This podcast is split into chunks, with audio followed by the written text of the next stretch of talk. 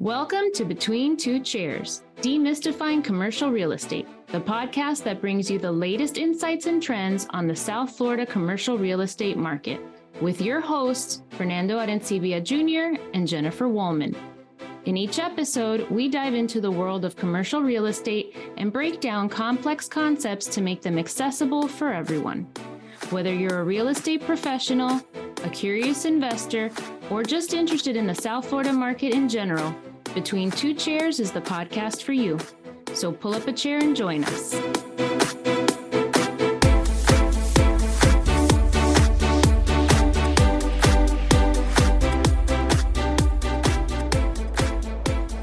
Welcome to our Dog Days of Summer episode. and I feel like I've got, I've got the song "How Much Is That Doggy in the Window" song going through my head. Hmm? I find it appropriate since it is sweltering across the country. this idea came to me because my husband, daughter, and I were at a restaurant in Coconut Grove, which, by the way, has amazing, amazing Thai food. Who eats Thai food in the middle of summer? I don't know. I do, but it's Atchana's in the Grove and I was going through the menu, and after I saw the kids' menu, I saw a canine menu. And I thought, you have to be kidding me. And I thought it was a joke. And I looked, and no, they have three items on their canine menu. They have the dog bowl, the dog beef bowl, the dog chicken bowl, and the dog salmon bowl. Wow. They run between eleven and thirteen dollars. I, I'm not gonna lie, it's almost 3:30, and, we I haven't had lunch, and That sounds pretty. all of those sounds pretty good. It does. It does. But so I, I saw that and I thought, interesting. And considering the number of dogs that were there the night that we were having dinner, they were the dogs were outside. We were inside because of the AC. But I thought, oh, it, it makes sense that, you know, it'd keep a dog from begging if they're eating off of their own plate instead of begging off of yours. So I thought, okay, that makes sense. The next weekend, we went up to St. Augustine and we were at the Sunset Grill restaurant and we were sitting outside enjoying our meal. And I see this sign posted and it was dog etiquette. And it said, Your dog is welcome here. And it kind of went through what they used to go through with kids, like well behaved children are allowed here. And they had all of these items that your dog could and couldn't do. It had to remain on a leash. It could not sit on the bar stool. It could not sit at the bar. It could not eat off of the table.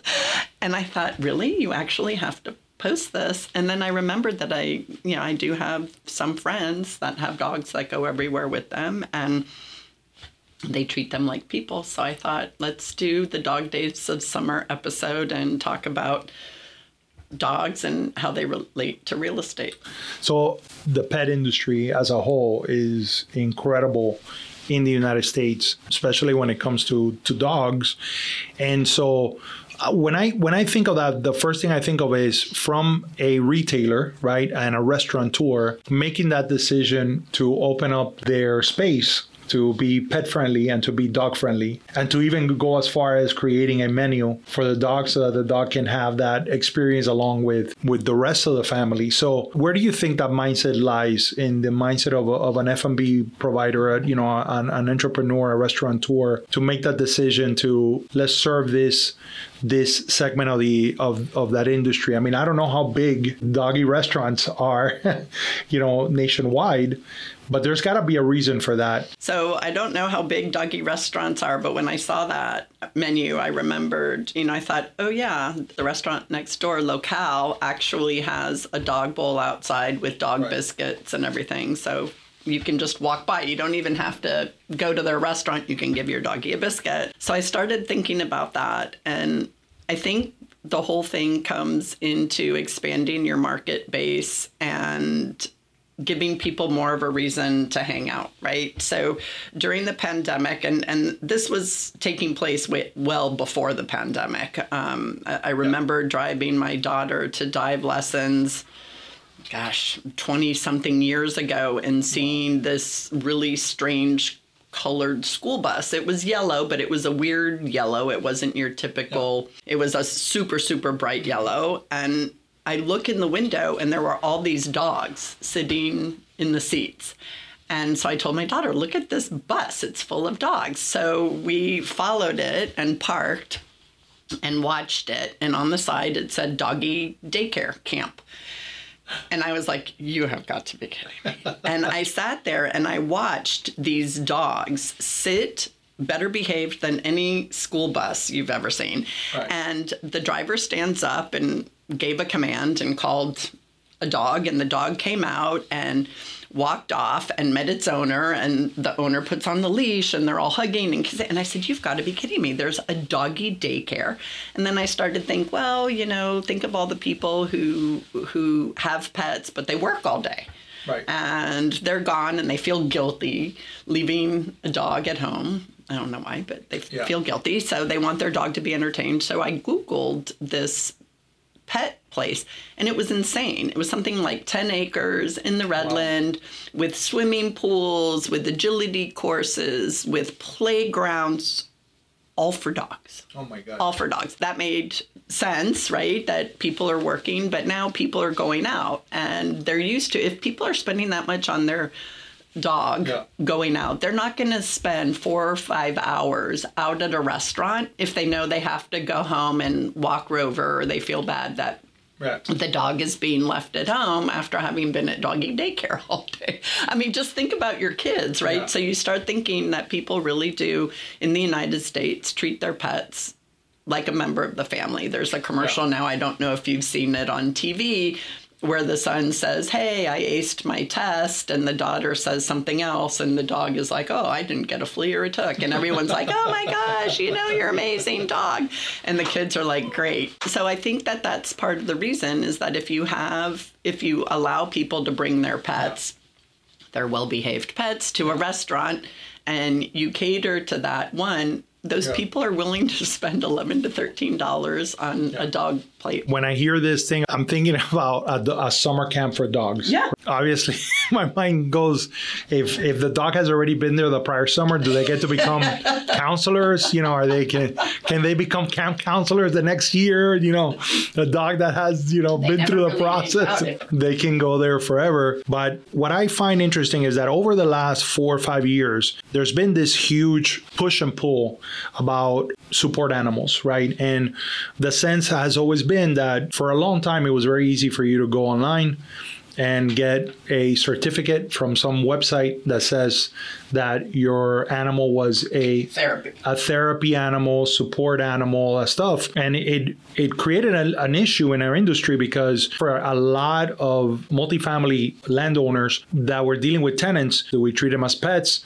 or now they're support animals? Support animals are going to be treated differently, and I think it took a while for municipalities, states, you know, even throughout the nation, for the law to catch up to what was happening. Even though now it's it's a little more structured, we've all seen the headlines, you know, the peacock that is going to fly in the plane and you know somebody try to bring a crocodile and those things get to the absurdity. But i think what happens is most entrepreneurs see that well obviously people love their pets. And whether they are a certified support animal they still provide that support. And so i'm seeing more of an approach of the market has spoken people that have their their pets they want to bring them to as many places as they can enjoy the experience with their pets.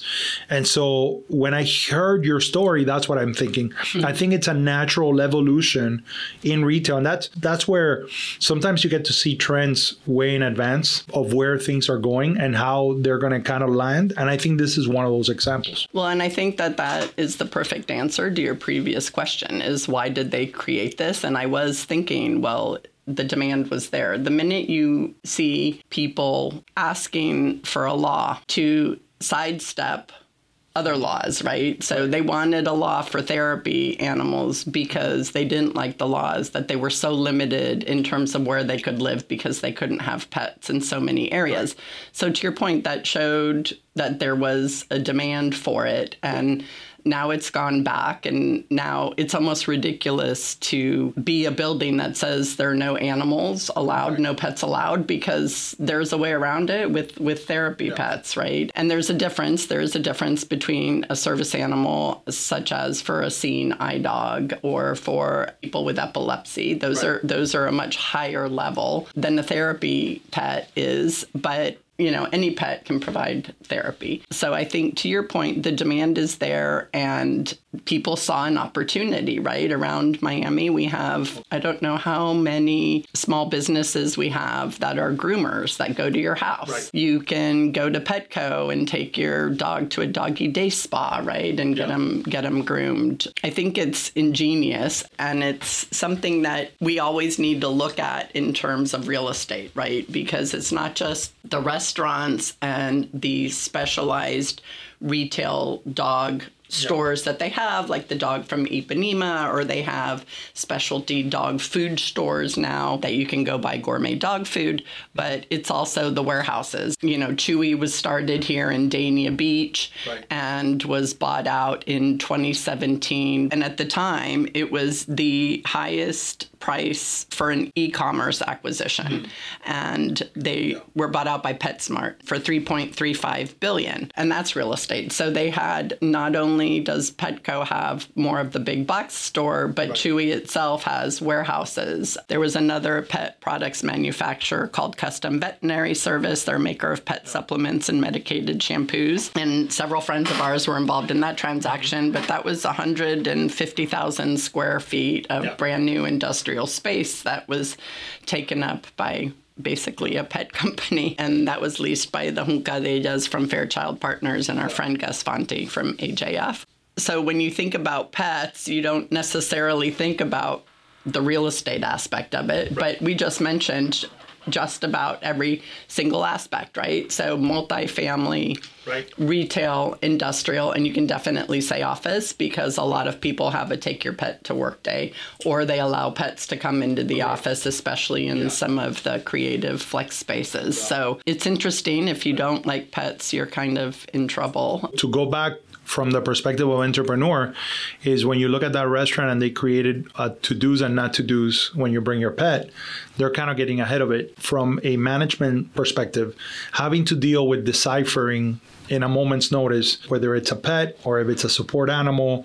Do you have papers? Better to just create a blanketed policy and say, look, there's definitely a demand. Let's welcome it. Let's let's embrace it, right? But then we get to control how we're going to structure and how things are going to go, so that way it's a pleasant experience, you know, for everybody involved. I found that the global pet care market has grown to $261 billion in 2022 up from 245 and 245 billion in 2021 the expectation is that that figure will get to 350 billion you just took my fun stats, by the I way. did. I'm take just, your fun. Yeah, you, just, you found the I'm same just stat? letting you know. Well, that's okay. Uh, I have lots of them. Yeah. Okay. but that's the first time that's happened to us. That is the first time that we picked. Yeah, because we don't we don't share that with each other. What I find interesting is, of course, you want to capture a percentage of the market. By the way, very smart for Pet Supermarket to make that acquisition. It was a huge acquisition at the time. Chewy is doing tremendous. Pet Supermarket basically provided a vehicle for them to be relevant in this market for many, many, you know, forever. So I think it was very, you know, very smart to approach it from what that acquisition.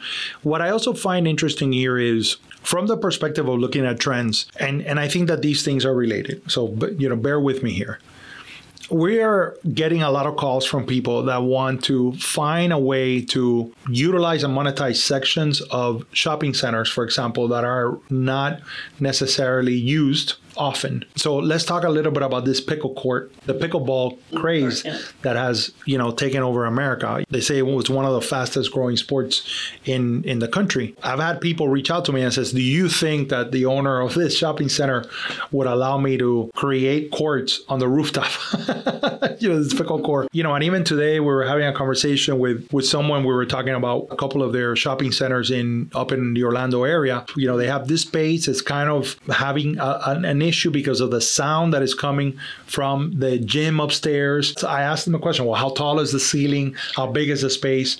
Because I thought, well, maybe some indoor pickleball courts, right, might be might be the trend. But I do think as we continue on this growth of more experiential retail, that we got to start to look at, you know, just like the restaurateurs are looking at embracing of the pet industry, but to look at how really dynamic and different some new retail concepts are going are going to show up at their door. I agree. And we saw that several years ago, pre pandemic, when the multifamily developers, the newer developments, were trying to find a way to amenitize their buildings. And one of the ways was to have little pet runs or pet walks and yeah. amenities for pet owners to feel inclusive in a, in a building. I think to your point about new uses, who knows what's coming down the pike. So yeah. is is pickleball a fad, right? Axe throwing was pretty big for a while. It's still pretty big, but pretty big. same thing with those escape rooms, right? Escape rooms were a big thing one year,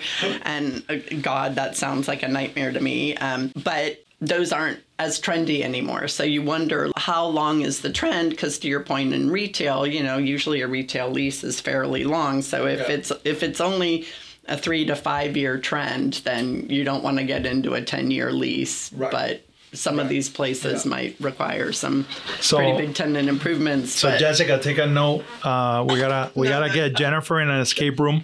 Hell we no. did we did an escape escape room with the family in December, and I will say that uh, you know at some point I wanted to just grab a uh, a hammer and start breaking through all the yeah, things that were locked. Say, give me an axe throwing room right next to it, and maybe you'll get maybe. me to go. But if you give me an axe, but, uh, into interesting. Maybe maybe a combination of axe throwing in an escape room. yeah, you'll want to be escaping me. I love it. I think that it is very important to find those kind of uh, opportunities to differentiate yourself in the marketplace. You know, when you told me the story about the restaurant, eh, you know, all I kept thinking is that I just find it very smart because to your point about whether it's trendy, I don't think that that's going to go away. The fact that people love their pets, they right. want to bring them along. So that's not something that is as perhaps trendy as a pickle right. pickleball court or the axe throwing or the escape rooms and stuff like that. And I think when you curate a, a retail center, if you had uh, a retail center of, you know, let's say 100,000 square feet of retail, what percentage would you allocate to those cool, trendy concepts? Related to pets if, uh-huh. if i'm doing something with pets and let's say there's a you know i'm thinking of this one center and it's they have a veterinary center in there eh, and they also have food restaurants nearby and it's a great vet great great tenant but there's no place for them to walk dogs or for people to walk mm-hmm. dogs. And so if you have pets, let's say, and, and some vets do have overnights for yeah. short term stays, where where can you walk the pet? So I'd be thinking about where is a place that's not going to interfere, that's going to be pleasant for the rest of my customers, right? Because if I don't have a place to walk them and they're peeing on the wall, like, yeah. uh, and I'm somebody who even if I have a pet, I don't want to smell urine when I go get my baklava, right? I mean, so so I would be thinking about that. If you are going to allow pet services in your retail space, then you have to think about not only your tenants who are going to shop there for their pets, but the people who are going to bring their pets there, and how do you help everybody coexist pleasantly, right? Yeah. I'm super happy about a lot of the cities that are proactive and they realize that people have pets, so they install the poop bags so that if you don't take one or you forget to take one or whatever, and or if you were those type of people that never picked it up to begin with, guess yeah. what? Hint, hint, hint, you know. And then I also want to point out that the Miami Association of Realtors has done a lot of pet improvements for certain areas because we do these community grant projects. And ironically enough, we found out that there were several communities that were like, you know what, we would love to have a dog fountain, you know, a dog water fountain. So we did that. We did that at Pinecrest Gardens. We did another dog park in Miami Beach. I believe it was in Miami Beach. Again, it wasn't just, it's not the individual pet owner only yeah. or the retail owner. It was actually cities realizing this is a need that our that our citizens have and want. What can we do to make it more pleasant for them and pet safety and everything else? So I want to tell you also that I was involved in a in a lease of an office space about ten thousand square feet, and the pet policy of the landlord owner came to play and it's this company that is always looking for ways to create culture. They have every Friday you can bring your pet. Sometimes they would even invite like the local a zoologist or you know a group that could bring different kinds of animals and all stuff. And what they found is that there is really something interesting about getting to know a person, getting to know your coworker mm-hmm. through the pet that they have, right. their dog, you know?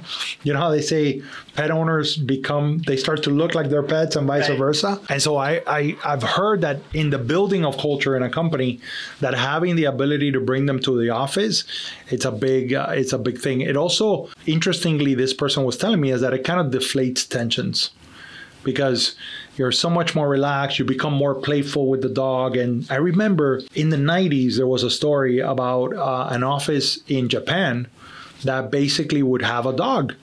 And, you know, everybody's in their cubicles and they're working. This is back in early 90s. But when the dog would come to your cubicle, you could take a break Right. And you would be encouraged to pet the dog, hang out with the dog, all that other stuff. And then I don't know if how many years ago there was that whole thing about Uber pets where they could they would bring you a cat or they would bring you a dog and you could hang out with the dog or the cat for a little bit. Oh, I don't remember that oh, one. Remember yeah, that you remember that, right? Yeah, yeah, yeah, yeah. It was a great. It was it was this concept it's like of, rent a pet, wanna, right? Maybe for mental health care, you just wanted to, you know, have that experience. I think that to your point earlier, it affects industrial you know, multifamily, but also the office sector. And I think that that was interesting. And I think to your point, office right now is hurting big time, right. especially in cities like San Francisco and Chicago. And yeah. here we say, oh, it's not hurting us here, but we're still going to have vacancies, right, in For Florida. Sure. And how how do you bring people to the office? Well, if you think that during the pandemic, at least 3.2 million households acquired a pet during the first year of the pandemic, and most of those were between the age of 16 and 34. Okay, so get rid of the high schoolers, but still the the 20 to 34, those are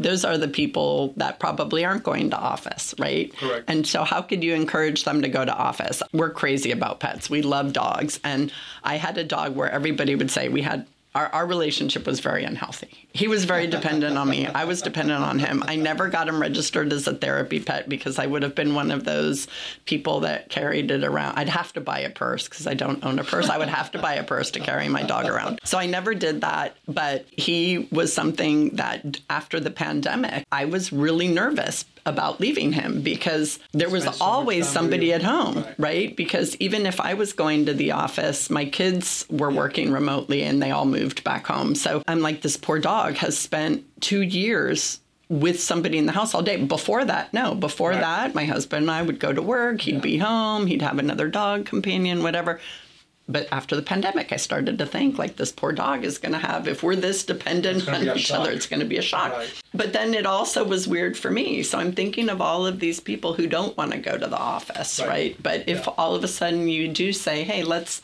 let's allow people again have the rules just right. like sunset grill right. well behaved dogs yeah. make sure they have all their shots and everything they're not aggressive but bring them to the office. And to your point of yeah. the person in the 90s, how forward thinking they were that it relieves stress it forces them to get up and move from a computer screen because they have to take the dog out and walk right. it every now and then. I mean, are you listening, office people? You might want to listen to our podcast and consider well, allowing dogs. I, I, remember at the FIABCI conference that Gunnar Branson from AFIRE, CEO of AFIRE, um, which is this international federation of, of investors, he mentioned the reason why it's hard to get people to the office in, in the Midwest. It's harder to get people to, to the office in other parts of the country. But in Miami, in the way that the offices were built, configuration, weather, all of those things are important factors.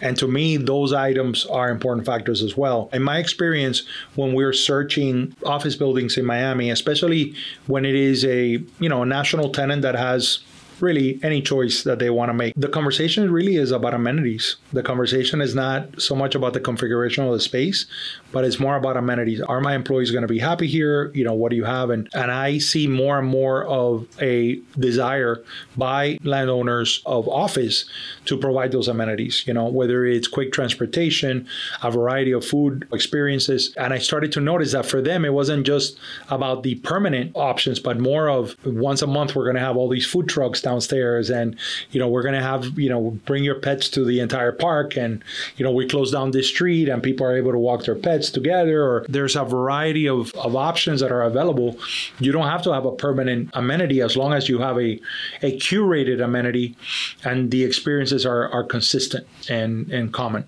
And i think that's an interesting point because we often talk about community and culture and building it and I can see doing it for a company, but basically what you're describing is creating a culture of a building, of the real estate itself. An, an entire office park? Correct. You know, think about how much of the people that are working in that building, how much time they spend also uh, networking Right. And now you're also providing opportunities for people from different companies that are in this big building to get to know each other. That's you know, so I know all my neighbors who have dogs. I don't know any of the ones who don't have dogs. I have no idea who they are, but I know their dogs' names.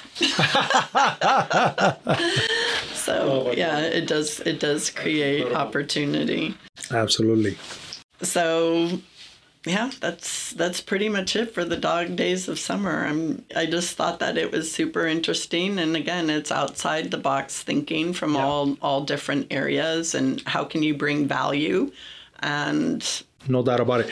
Well, look, one one final point that I think is very important for any commercial agent that might be listening is that there are many things that I admire about you, but one of the things that I really love about your approach is that you're always observe very observant of your surroundings and you're always looking for where there are opportunities and new uh, new ideas where they're coming from. And I know you're a big supporter of local businesses, you know, as am I. And support your local businesses, man. Yes. They, they they do so much for your neighborhood and your community. And my feeling about this is that the fact that you are always aware and hyper aware of new concepts and new ideas, new things that are happening, it just allows you to then be a better consultant for the next iteration, the next retail client that you have, and, and whether you are going to curate an entire shopping center or you're going to help a tenant that is looking for retail space. I think it's very, very important to don't minimize right your own personal experiences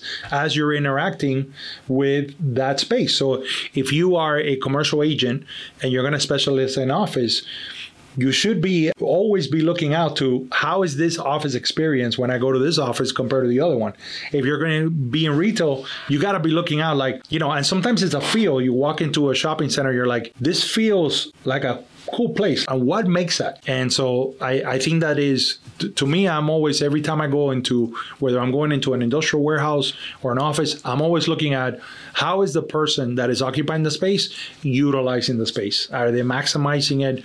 Did they come up with a cool, you know, way of using it? What do they like about the space? It just informs us so much. There's only so much you could learn by the book. The big experience that you gain is by being out there. You know, you just got to be vigilant and, and, and, and hyper aware. Well, and I think you bring up a good point. A lot of what we do in commercial is very analytical, but to be really good at it. I mean, it gets in your bones eventually. And I think that's kind of where we are, where everything, you know, we just are always thinking about real estate. But when you're out there and you do see something cool or, or something ridiculous or something silly or something neat, take a picture of it, think about it, because you'll start, your brain will, will play with that. And all of a sudden, your, you know, your feelings about whether that space made you feel comfortable or not, you'll be like, okay, well, this space made me feel uncomfortable. Why? Oh, there were no windows, it was dark, it was smelly, whatever. Or to this point, when I saw the canine me- menu, it gave me a giggle, right? And then it just kind of wormed its way into my brain and got bigger and bigger, and therefore this episode. But I think the issue is, you know, even though we're in a very analytical business and it's all about the numbers and making the numbers work, trust your other senses, you know, trust your five senses for giving you a feel for the property. And we always talk, and we've talked about it before about let the property speak to you and tell you what works. Well, sometimes those feelings are going to tell you, you know, what's coming down the pike as well. So that was a very good, good point. Well, we've we've come to the point of stats, and since I uh, you know preempted your stats, do you have another stat, or you want me to jump in? No, don't jump in because if you have my last stat, I'll be in trouble. So Forbes estimates that dog owners spend an average of seven hundred and thirty dollars a year on their dogs, and I thought that was low. Yeah, I was gonna say that. right? I thought that was low. Who's only spending seven hundred dollars a year on their dog? I, I know my daughter probably spends that much in a month on her dog. Low, right? that's low. That's low. You have pets, so, Jessica? Yeah. no. uh, more, Say pets and kids, the most expensive item on your budget. Exactly. By the way, shout out to Jessica, who's not only uh, our amazing, amazing uh, office manager, but she is also the voice that you hear in the introduction to the podcast. So, and she's also the one who makes sure we press the record button. yeah, exactly. So, look, key pickleball stats oh of 2023. Now, this is an interesting thing. So, there are 36.5 million number of pickleball players in the US, largest growing sport in America. Largest age bracket of pickleball players, 28% of them are between 18 and 34, which is a, a, a big number, right? Pickleball paddle market, the size of the market is $153 million. Do you have a pickleball uh, paddle? I do not. I haven't. I, I, don't know. It's like take a dump in the yeah. kitchen sink or something like that. It was. Yeah. They have some weird verbiage that I have to get used to, but I think you just pointed out something super interesting. It's the same demographic as the pet owners. Well, listen, I got to do the math on this, but look at look at how interesting. In the United States, there are 10,320 places to play pickleball. Now, if my math is correct, that means that you got basically 3,650 people for every place that is available to There's you know play. So court shortage. We have a pickleball. The pickleball. vacancy rates yes. for pickleball exactly. courts is going to be very very it's low. It's going to be exactly exactly. So listen, I'm just saying, guys, pickleball it's half the size people. of a tennis court. You know, there might be some opportunities there. Look out. And they have cooler lingo. It's way more. Their yeah. lingo is oh, really? is not as well I'm telling you, yeah. there's something about the kitchen sink, yeah. and I'm like, "What's the kitchen yeah. sink?" And it's, you know, and it, so it's it sounds like a lot more fun than the stodgy old days of tennis. Nothing against tennis. I'm just saying that it's it's we're going to have to just, uh, go and do a, uh, a video of us learning how to play pickleball. Oh my god! That's just going to have to be a must in the evolution of this uh, of this uh, humble podcast. But uh, well, guys, thank you for joining us on the dogs dog days of summer. Hopefully, we did press the right record button and you get to hear this. thank you for joining us and pulling up a chair, and we look forward to having you back on the next episode. Thank you. Bye.